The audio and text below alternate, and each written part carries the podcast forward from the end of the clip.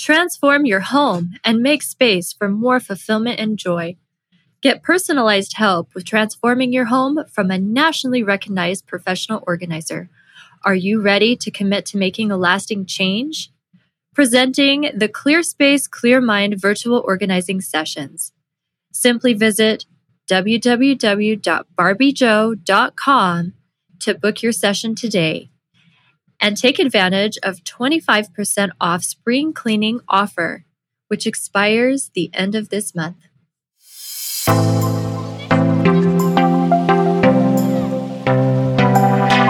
Hi, this is Barbie Jo, and you are listening to Don't Get Lost in the Laundry. This is a show for busy moms and families where we talk about household order and function. We'll discuss tricks of the trade and systems to improve family life and managing a household.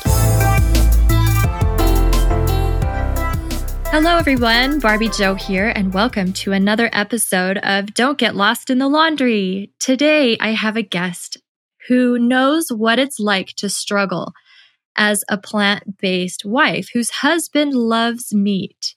She knows what it's like to worry about food that you give your kids, and what it's like to be like a busy mom who needs to figure out creative ways to meal prep and be efficient in her time in the kitchen. So this is super valuable to us, and I thought it was absolutely necessary to get her on the show. So welcome, Faith. Tell us a little bit about yourself. Hi, thanks for having me. Um, yes, my name is Faith, and I am a mom of two little kids, a daughter three, and my son is eight months, and I run a plant-based food blog called The Conscientious Eater and make YouTube videos about meal prepping, share recipes on there. And um, yeah, what else? We are usually expats living in Asia, but this year has caused us to be stuck in America for the time being. But um, so yeah, I know a lot about living overseas and trying to maintain a plant-based diet while living in all kinds of countries. Wow, that's amazing. So you are a wealth of knowledge when it comes to eating plant-based. So tell us, first of all, how do you distinguish between plant-based and vegan? Because I know there's a lot of similarities there. Yes, that's a great question, and one that I've probably changed my own label on um, over the years. So a vegan is someone that abstains from eating any animal products and often tries not to wear or buy animal products. So doesn't eat eggs, meat, dairy, even honey, because that's from bees. And someone that's plant-based, just, which is what I would call myself, is someone that tries to eat whole foods, plant-based. So again, doesn't eat animal products as much as possible, but um maybe is in a plant-based diet for more of health reasons instead of environmental or um, ethical reasons. So try to eat a mostly plant-based diet, but I don't stress if I accidentally have some milk in something, or if I'm traveling and can't maintain a completely plant-based diet, then I don't stress about it. Gotcha. Okay, so having a family, tell me, what are some good ways to meal prep? I would say there are two different ways to meal prep, and both of which I use just kind of depending on the season. So you could meal prep specific recipes. So maybe on a Sunday night, look through Pinterest or look through the cookbooks in your house and choose different recipes that you want to make and go grocery shopping based on the ingredients in those recipes. Or you could, what I tend to do is meal prep basically items. So a protein source, a carb source, um, maybe some roasted veggies, and those things I love to mix and match throughout the weeks just so that I don't get bored of what I'm eating. Um, so there are different ways to meal prep, and I definitely encourage people to not feel like they have to make everything from scratch and utilize some healthier store-bought items like whole grain bread or sauces that you don't have time to make, but that can make your week run a lot smoother. Oh, that's a great tip. Now tell us really quick, going through your shopping list, for example, what are some proteins that would be on your list typically? Because I know a lot of people automatically assume that plant-based eaters do not get any protein, when in reality they do. So will you talk to us about that a little bit? Yes, that is a, definitely a commonly asked question. Where do you get your protein? Um, protein is in everything. And I think a myth is that plant-based eaters, yes, like you said, don't get enough when on average they get more than needed. But as for protein sources, I love beans and lentils. We also love tofu and tempeh, which I feel like if you've never eaten before can kind of be scary, but they're very easy to cook with and kind of soak up whatever marinade or flavor you put on them. So we love those. Um, also whole grains and dark green vegetables have a good amount of protein in, in them as well. So I like to buy whole wheat breads. Usually a slice has five grams of protein just in that, um, whole grain oatmeal. So things that you might not necessarily think are protein sources can have a lot of protein. Oh, and we love our peanut butter. So we eat a good amount of peanut butter every day, and that's a good source of protein as well. Nuts, seeds, trying to think if I'm missing anything major. But yeah, those would probably be our main protein sources throughout the week. Awesome. Okay, that I think exposes a lot of myths, because a lot of people assume that, you know, everything they're getting through their app on their phone when they enter their food is one hundred percent correct. And more times than not, you know, everybody's way deficient in protein, but I don't think it's taking into consideration the protein that is in those plant-based foods.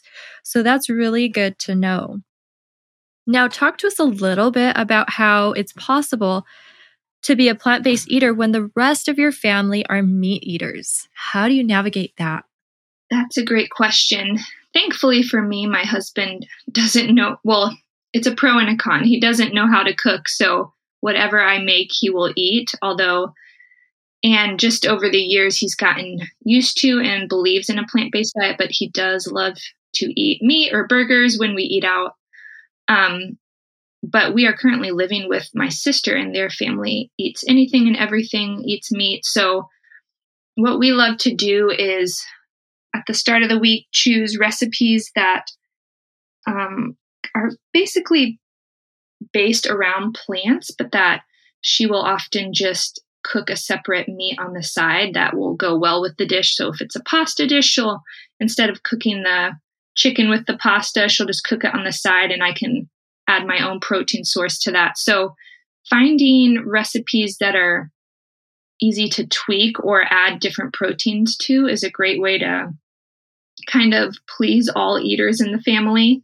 I think that's a fantastic idea. I know I was asked at one point to be the cook for a girls' camp for our church, and I was cooking for like two hundred people, and I was super stressed out because I knew we had a wide variety of diets that I had to accommodate, and allergies and all the things. So I I did what you you said. I made everything separate so they could build their own plate, basically. I gave them a protein source, I gave them a carb source, I gave them a veggie source, and a sauce, and then they can choose what they wanted on their plate. And I thought that was the best way to accommodate multiple dietary restrictions. Yeah, definitely. We we call those meals bootables or nourish bowls, and they are just a great way to eat a well-balanced meal and accommodate a ton of different um, allergies or food restrictions. So definitely recommend just, that's something I always think through when I'm making a meal. Do I have a protein, carb, and fat source? And then at breakfast, we like to include some fruit, and then for lunch and dinner, some veggies. And just having those basic macronutrients kind of on your mind really helps you build a well-balanced meal that can, yeah, cater to all these different dietary desires or restrictions. So yes, I definitely think that's the way to go. Buddha bowls, build your own burrito bowl, things like that. Just make it really easy to accommodate a bunch of different diets. I love that. I'm going to start calling those the Buddha bowl. I love it. Okay, now tell me, how would somebody transition to a more plant-based diet? So what what could that look like for somebody who has never tried to be plant-based? What and how could they transition into it?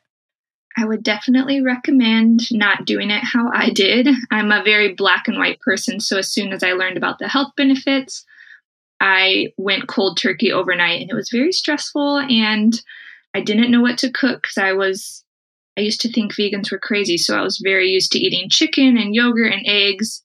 So cutting all those out at one time can be really stressful. And so what I recommend is just um, transitioning slowly. So maybe start with your milk. If you drink cow's milk and are looking to get rid of some of the dairy in your diet, then buy some different kinds of plant milks. There's so many on the market. Um, and you might find that you like some in your cereal or some in your coffee. Like I love oat milk in my tea and coffee, but I like almond milk in my cereal. So just starting slow with one item and finding a good substitute that you enjoy and that you like. And then the next week you can move on to maybe, okay, what is something I can use to replace eggs, either in baking or I'm used to eating scrambled eggs on toast, trying out a tofu scramble, or there's even things on the market, just egg, that you could try out. So I definitely recommend going slowly, not beating yourself up if you mess up or don't transition as quickly as you wanted. But yeah, just maybe choosing an item a week to find a substitute for will really make it a lot less stressful, and just take your time and make it fun. Try out new things, try new products, and hopefully it'll be an enjoyable process, not a stressful one like it was for me. I like that a lot, just to incorporate little by little. I, I think that would make it way more doable for anybody to try. Um, okay, now tell me, what about the kids? Would you say a plant-based or vegan diet is healthy for kids, especially as they're growing and developing? I'm not a doctor or nutritionist, so I'll just start with that disclaimer. But yes, I would say that you can get everything you need, whether you're a breastfeeding, pregnant woman or a child or a growing athlete. Um, yes, a plant-based diet can be sufficient for any stage of life, and you just have to be mindful um, of, are you getting all the micro and macronutrients you need? So definitely doing your research, talking to your doctor, um, even taking some supplements just in case. We don't eat a perfectly well-balanced diet every day. So I usually like to look at our nutrition over the week or even over a month to make sure we're getting in most of what we need on a regular basis. But talking to your doctor and making sure your kids and even you have the supplements you need, just to basically, yeah, not be all the nutrients you need, but supplement for what you might be missing throughout the week. But it is more than possible to get everything you need on a plant-based diet, but just need to be aware of plants. Yeah, they don't have as much iron um, and quite a few other nutrients. So making sure you get enough of what you need is really important. Now, eating healthy is often tied to an expensive grocery bill, and everyone complains that, oh, it's, it costs too much to go on a diet. You know, that type of food is too expensive. It's a lot easier and cheaper to buy, you know, that Happy Meals at McDonald's, for example. So how could you help us lower our grocery bills for healthy living? Yes, it is. It is possible to spend a lot of money on a vegan diet, and it's also possible to um, spend very little on a plant-based diet. So if you think about some of the poorest countries in the world, a lot of their diet is based around whole grains and beans and legumes and potatoes. And so those are great staples to have in your diet. I would say not getting caught up in the trends or the fad, maybe even superfoods as they're called. So those are fun things to cook with, like cacao nibs and maca powder and matcha green tea. But those aren't things that you need every day in your diet. So just sticking with the basics. Rice, beans, tofu is extremely cheap. Um, trying to shop in bulk, or if you need nuts and stuff like that, shopping in bulk is a great way to save money. And then just like what we're talking about, meal prepping, knowing, making sure that all the food you're buying has a purpose that week. And so you're not just buying and then not having a reason for that ingredient, and then it just goes to waste. Um, that can make a lot of food waste and waste a lot of money if you don't have a purpose for the food. And one thing that I love to do when I'm going to meal prep is to start by looking at what's in my fridge that's about to go bad from the week before, and then look in my freezer and see, oh yeah, I forgot I meal prepped this X item a couple weeks ago and it's just sitting there. And then also looking in my pantry. And so seeing what I already have on hand and creating meals based around those items can save you a ton of money. I love it. Okay, now this podcast is all around being efficient and helping us to be more efficient and productive. So when you're creating meals in the kitchen, let's uh, expand a little bit more on that. How can you be more efficient? Yes, I'm all about efficiency, especially with two little kids. So I would start by saying utilize your kitchen appliances. If you really want to get into meal prepping um, and have the budget, buying a couple appliances that would make things go a lot quicker could be a huge time saver. So I love my rice cooker and my pressure cooker and my oven. So I could have rice cooking, veggies roasting, and like a lentil soup all going at the same time and be done in about thirty minutes because I have a few kitchen appliances on hand. So I definitely think through um, investing in some appliances if you have the budget for that, just to make sure that your time is well spent in the kitchen. I would also say, I think a lot of people feel this pressure to make everything from scratch, especially if you're trying to eat healthy, but you can really utilize a lot of store-bought items as long as you're, if you're trying to eat healthy, just making sure you read the ing- ingredient labels. So you might be able to buy your sauce and condiments at the store and still maintain a healthy plant-based diet without having to make them at home. So having good dressings and condiments on hand that make your grains and your veggies taste amazing can be really helpful. And if you have kids, definitely it won't be as time efficient, but if they're awake and love to help in the kitchen, let them let them get messy with you and help you out, because that's a way to use some of that time when they're awake to get some food in the fridge. I'm all about utilizing the help you have on hand. Absolutely. So I love that you mentioned that. Now, I know you've just written a new cookbook. Tell us a little bit about it. Yes, it's very exciting. It's finally out on Amazon. So this book is all about being plant biased. So back in the day, I was very black and white, hoping everyone would eat a completely plant-based diet. But now I just am hoping to create an environment where people feel like they can know how to start incorporating more plants into their diet and just, yeah, making those small steps towards being plant biased. So this whole cookbook has a bunch of tips for people wanting to, to transition to a plant-based diet. So it has kind of my pantry staples, different ways to transition, tips for what if the rest of your family doesn't want to transition. Um, it has tips for how to cook just basic, those basic cheap items like whole grains and veggies, just great beginner tips for people that might not know where to start. And then I've also included over ninety of my favorite tried and true recipes from over the past eight years that we eat on a regular basis that are really easy to make, quick, simple, don't use any weird ingredients. So it's great for anyone trying to transition that's a new, new to a plant-based diet, or if you're a seasoned vegan, then I'm hoping you'll enjoy a lot of the recipes and tips in there as well. Amazing. So you mentioned we could find the book on Amazon. Now, how can we find you? What if we want to work with you or get in touch with you? Yeah, all of my handles, so Instagram, YouTube, my website are The Conscientious Eater. We are in the process of coming up with an easier to spell name, but yes, The Conscientious Eater on Instagram, YouTube, and that is also my blog's name. And then my cookbook is again called Plant Biased. So it's a spin on plant-based. I love it. That's so cute. And yes, of course, we will include all of these details in the show notes so everybody can find you.